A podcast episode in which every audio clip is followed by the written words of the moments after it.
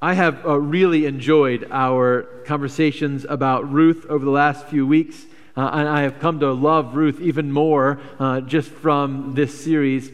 We began by um, calling uh, sort of our theme out from the book of Ruth and for this series, uh, which was to move forward from our past to our future. And I really think that's what the book of Ruth is kind of all about moving forward with God from our past to our future. So we began and we talked about how God calls us uh, as a first step in moving forward to commit to not turning back. And we had that beautiful language from Ruth to Naomi of where you go, I will go, uh, where you lodge, I will lodge, your people will be my people, your God will be my God. And then we talked a little bit about how from little God can make much. And we read the story of Ruth gleaning in the fields of Boaz. And then we talked about how God gives us these glimpses of future hope not the full picture, not the full promise, but just this, this foreshadowing, this foretaste of his goodness uh, as Naomi and Ruth discovered that God had arranged a connection between Boaz and Ruth. Then we talked about how God calls us to move into the forward, uh, into the future um, with some risk and, and the risky business of Ruth and Boaz on the threshing floor. And then last week we talked about God's call, uh, not only that we are redeemed, but that He calls us to be redeemers, uh, to reclaim the past for the future at some cost to ourselves. Uh, today, I, I want to talk a little bit as we end this book on what it means to have a story that matters. Because I think one of the most important components of our movement forward from our past into the future God has for us is recognizing that we have a story that matters. Before we get too far down that um, line, however, I also want to point out one interesting component of this last section of Ruth that we're going to play with today. And it's um, this idea of sort of a surprise ending. Um, and so we're going to talk about some of the surprise endings of Ruth. Um, last week, I shared a story uh, of a good Samaritan. And this week, I actually got a, a, a, video about a Good Samaritan from somebody in the church who sent it to me. And um, I just thought it was so um, perfect for our conversation today. I wanted to share it with you. So here's a, a clip about uh, another Good Samaritan.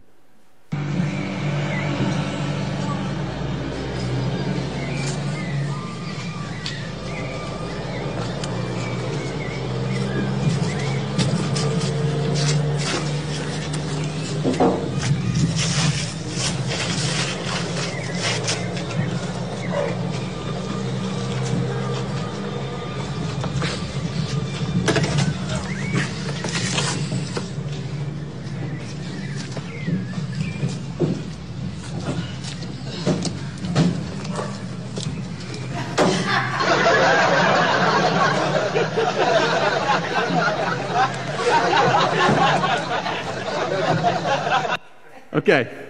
Uh, surprise endings, right? Um, make all the difference in the world. Uh, I, I, really love the way the, the author Ruth, ends this book because, not unlike our little video, there are all these fantastic surprise endings that come. At least two, maybe three. So, we're going to talk about how those surprise endings point us to a story that matters. So, the, the first thing um, that I hope you noticed at the end of this book is that it doesn't end with Boaz and it doesn't end with Ruth. It ends with Naomi, which is really interesting. And, and actually, as you read the story of Ruth, um, this is kind of Naomi's story. Right? It, it, begins with her and her husband and her two sons going down into the land of Moab, where everyone but her passes away. Uh, and then remember that Ruth comes up out of Moab when the Lord remembers his people and gives them bread in Israel. Uh, but when she comes back, she comes back just with a daughter in law, no husband, no children. And Ruth says, Don't call me Ruth anymore. I'm sorry, Naomi says, Don't call me Naomi anymore, right, which means pleasant. She says, Call me Mara, which means bitter, because my life is bitter. And she says, God sent me away full, and he brought me back empty. And the book of Ruth is really a question, amongst other things, of how Naomi's emptiness can get filled up. Okay? Uh, so we come back to Naomi at the end of this book, and um, we get our first surprise ending.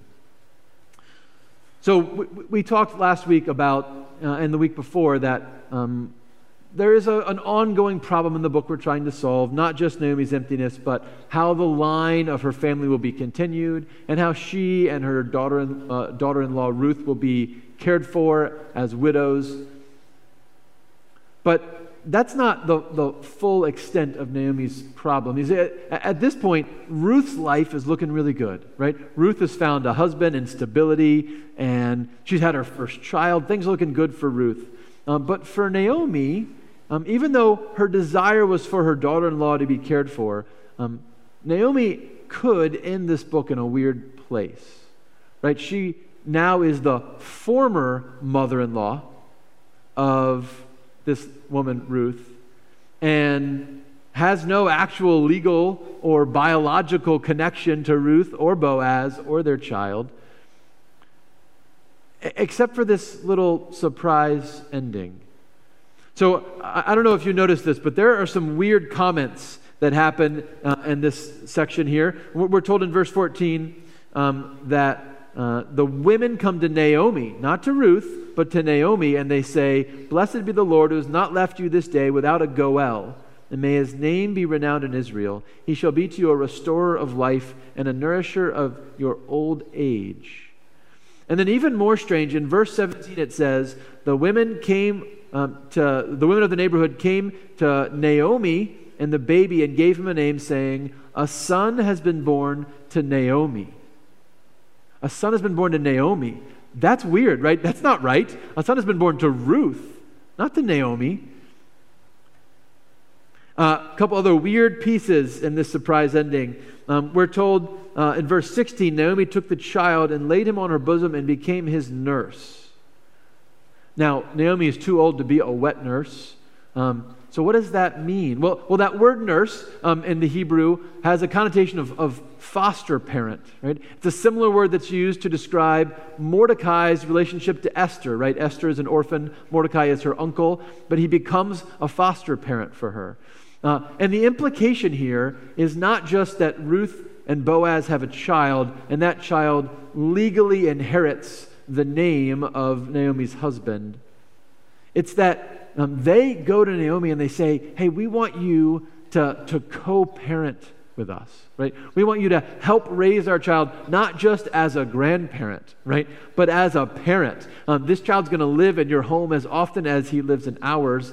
Uh, and when you grow old, this child who you raise will be the one who will care for you in your old age, right? Not Ruth, your daughter in law, but Obed, who is going to be your son.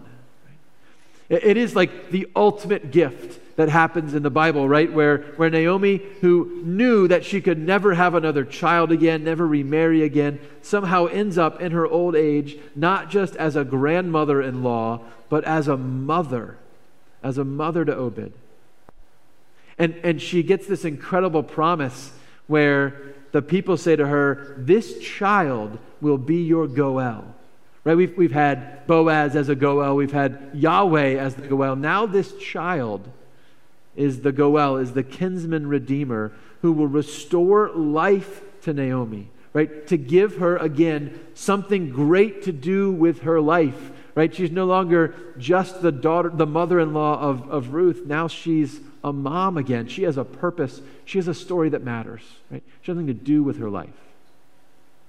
Uh, and, and I think this is overwhelmingly significant um, that for Naomi to move forward in a future with God, it's not enough just uh, to know that the people that she cares about are okay. Naomi needs a purpose, right? She needs something great to do. And so, and so Ruth and Boaz give her this ultimate gift. They say, Parent with us. Be part of a story that matters. Your life still matters. And, I think this is a critical component for us as a people of faith. See, I, I think we are the stories that um, we tell ourselves about ourselves. Uh, and, and, it is so easy for us um, to, to tell ourselves, hey, my story is over, right? my story is done.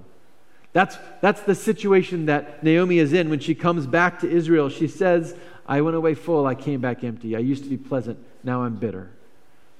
And the power of those stories over us is immense. They can shape our lives for good or for ill.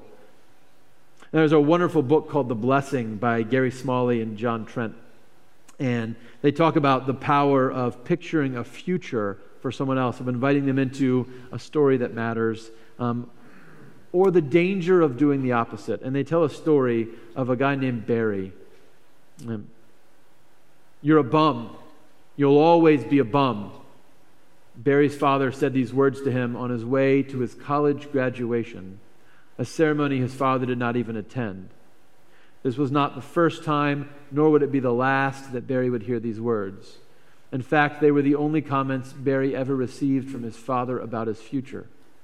When I saw Barry in counseling, he had just lost an important position in a major insurance company. At first glance, this seemed hard to believe. Barry was extremely intelligent and gifted. He was an eloquent speaker with a charisma that marks many successful business people. However, less than a year after landing his current position, Barry had self destructed. All the motivation he had shown when seeking the job seemed to evaporate once he was hired. He became irresponsible in handling projects and people, and within six months he was looking for work. What was it that acted like an anchor in holding Barry back from reaching his God given potential? Three words You're a bum. Repeated over and over in Barry's presence and in his mind, even eight years after his father's death. They had wrapped themselves around him like a constricting cocoon, and he emerged an insecure, irresponsible, defeated, and self defeating man. A law of physics says that water cannot rise above its source. A similar principle could be applied to Barry and many people like him. If a parent pictures a child um, with a value in their life that is low, that child will find it difficult to rise above these words. See, I think this is the story that Satan tells us, right? You're a bum. Uh, you don't matter. Your life is bitter. Your life is empty.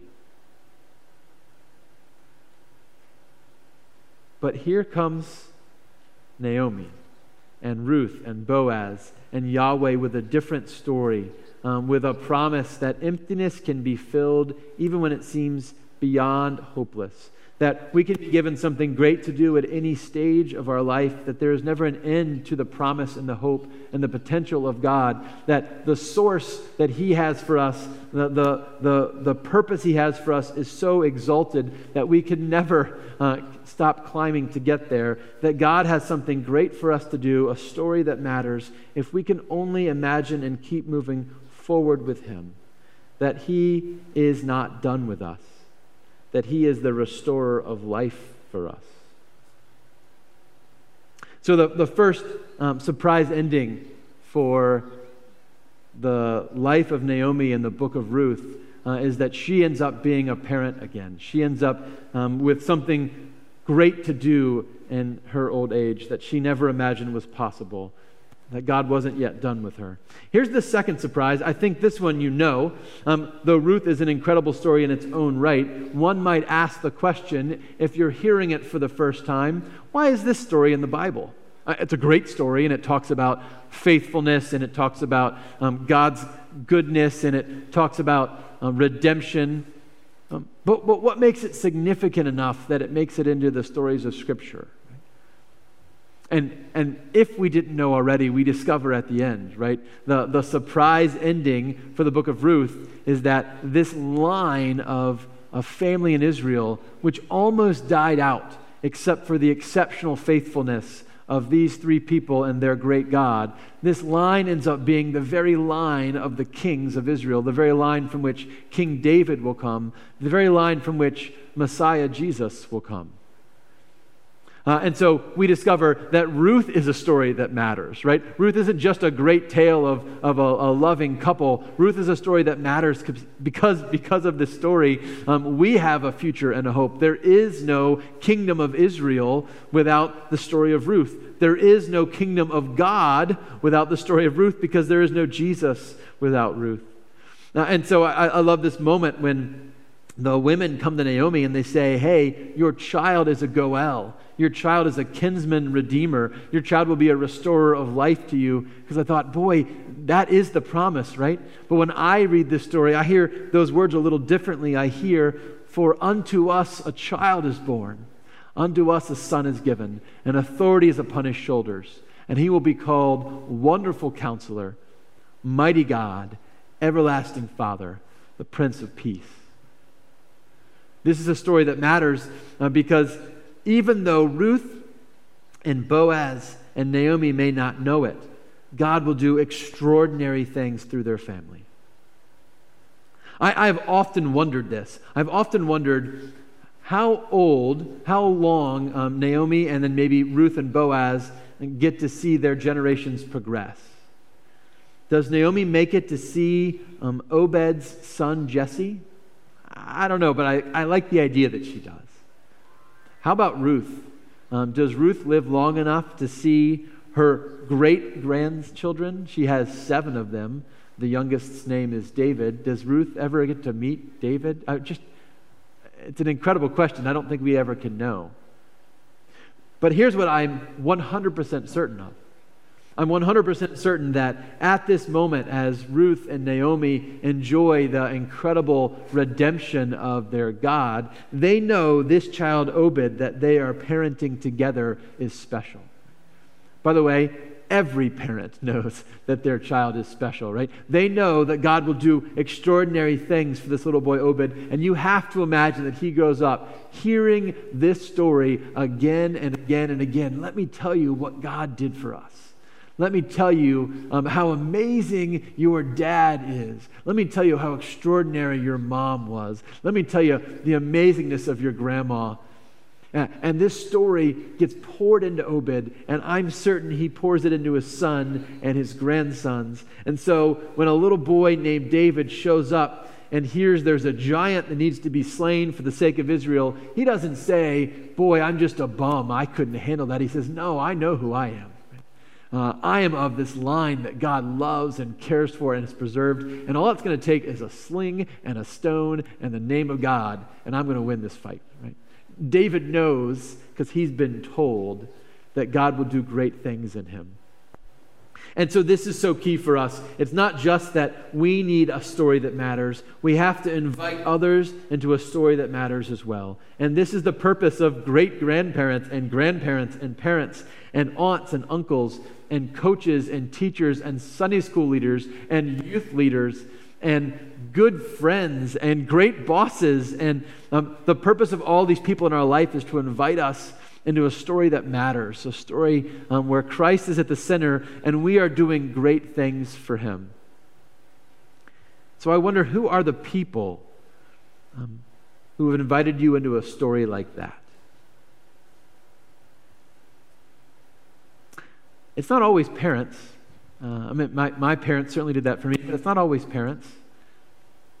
I, am mindful of a, a, family in our church that has chosen over the last few weeks to do their own sort of vacation Bible school, Sunday school program in their home.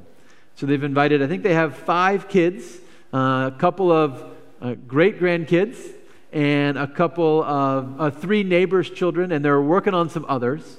Uh, and they come over once a week and they read Bible stories with those kids and they teach them Christian hymns and they love on them and they tell them the story of Jesus. And what they're doing is they're inviting them into a story that matters, right?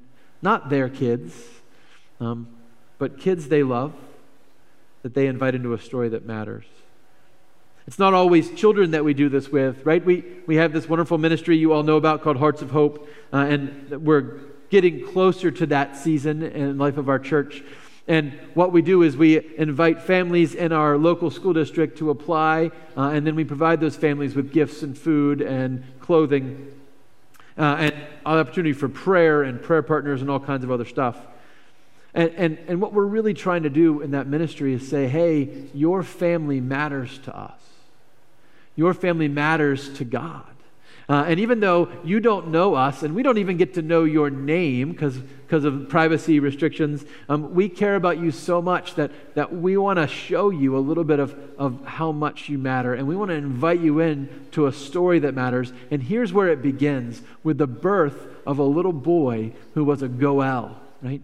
Who was a restorer of life, who was a kinsman redeemer for you and for me.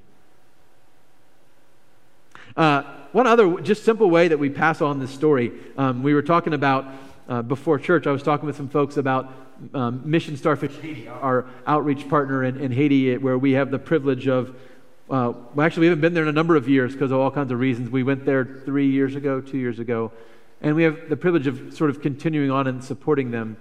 And a number of us have had the opportunity to sponsor a child at that school. And so I don't even know what it is. I think I pay $30 a month. I don't, I'm not even sure. Krista handles the finances in, our house for obvious reasons. Um, but we, for like $30 a month, um, we pay for this little girl named Emergina to go to school and to have food and education and a little bit of medical care uh, every day. And we send a few letters back and forth over the course of a year. And we pray for that little girl every night. And if I forget, my children remind me.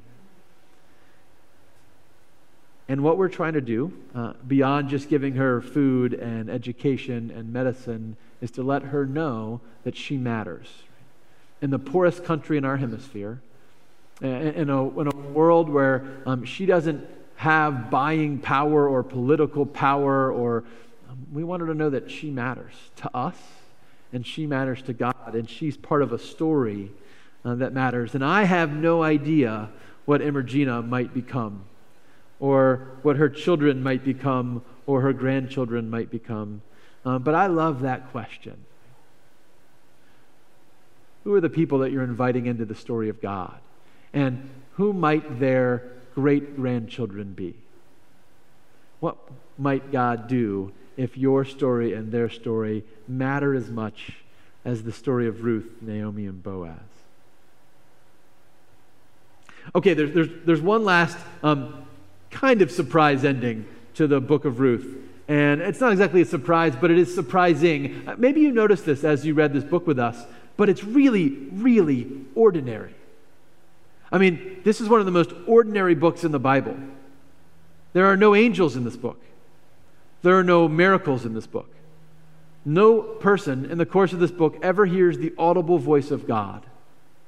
There's no theophany. There's no moment where somebody sees something that is defying logic. It is so very ordinary. Only twice in this entire book of Ruth are we ever told that God explicitly does something. In the first chapter, the Lord remembers his people and gives them food. And in this chapter, the Lord enables Ruth to conceive and bear a son. And yeah, absolutely, we see God's hand in the background. But what I love about the story of Ruth is that um, it could be my story. Guys, I, have never had an angel appear to me. Uh, and while I've seen God answer prayers in miraculous ways, nothing that I've ever been a part of is like the stuff that, that Peter and Paul and Jesus do. Uh, and yeah, I feel like God has spoken to me, but I've never heard an audible voice the way Isaiah or Jeremiah heard God. Um, this feels like my story. Right? And, and when I am reminded that God calls me um, into sort of the ordinary faithfulness, I, I realize that um, I, I can't live my life waiting for the big moments. Right? I mean, if my story matters, if I'm in a story of significance with God, um, it's easy to say, well, yeah, there'll be one day. There'll be one day where my story really matters, where somebody um, bursts into my life and says, Hey, if you just tell me the story of Jesus, then I'll, I'll give my life to Christ right this minute, and then you'll do it to 10 more people and 100 more people, and I'll be Billy Graham, right? That would be great. I would love to be Billy Graham. Um, but, but that may not be my story, right? And, and I believe that one of the risks that we take is if we are always waiting for a big moment, we miss all the important ones. Because it's all the ordinary moments of our lives that are important. It's the ordinary moments of our lives where we choose to be faithful to our mother in laws. Uh, it's the ordinary moments of our lives we choose integrity on the threshing floor. It's the ordinary moments of our lives where we choose uh, to compassionately give to someone beyond what they could ever have imagined. Uh, it, it's the ordinary moments of our lives where we say, God, I'm not going to be done with you because you're not done with me. And in those ordinary moments, that's where we find the great significance of our story.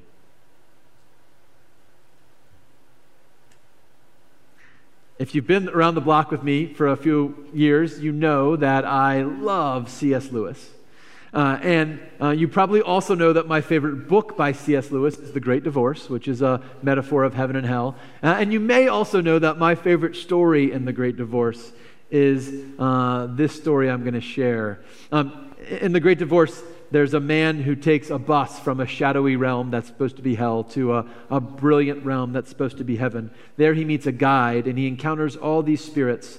And the one that sticks with me every day uh, is this woman. He sees this woman who is just majestic walking by. And so in awe of her is he that he turns to his guide and he says, Is that, and he means, Is that Mary, right? Mary, the mother of Jesus.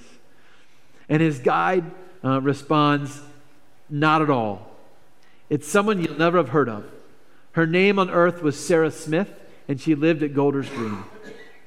She seems to be, well, a person of particular importance. Aye, she is one of the great ones. Ye have heard that fame in this country and fame on earth are two quite different things. And who are those gigantic people? Look, they're like emeralds who are dancing and throwing flowers before her. Haven't you read your Milton? A thousand liveried angels lackey her. And who are all these young men and women on each side? They are her sons and daughters. She must have had a very large family, sir. Every young man or boy that met her became her son, even if it was only the boy that brought the meat to her back door. Every girl that met her was her daughter. Isn't that a bit hard on their own parents? No. There are those that steal other people's children, but her motherhood was of a different kind. Those on whom it fell went back to their natural parents, loving them more. Few men looked on her without becoming, in a certain fashion, her lovers, but it was the kind of love that made them not less true, but truer to their own wives. And how, but hello, what are all these animals? A cat, two cats, dozens of cats, and all those dogs? Why, I can't count them. And the birds and the horses. They are her beasts. Did she keep a sort of zoo? I mean, this is a bit too much. Every beast and bird that came near her had its place in her love. In her they became themselves.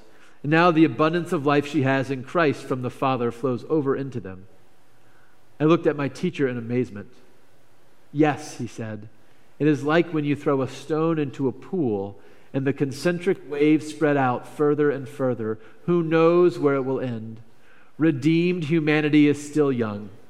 It has hardly come to its full strength.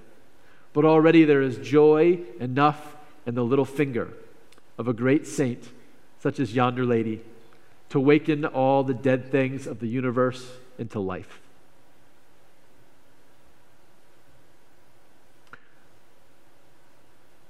I wish for you a life of ordinary faithfulness.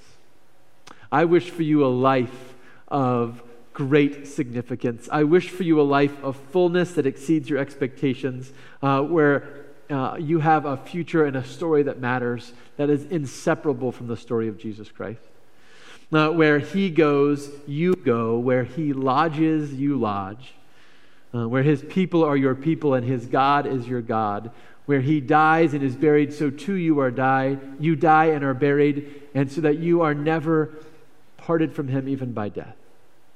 And, and I pray that you might take your place in that story that matters in that story that never ends and invite someone else to join you in it uh, and say, Come, uh, let's change the world together. May it be so. In the name of the Father, and of the Son, and of the Holy Spirit. Amen.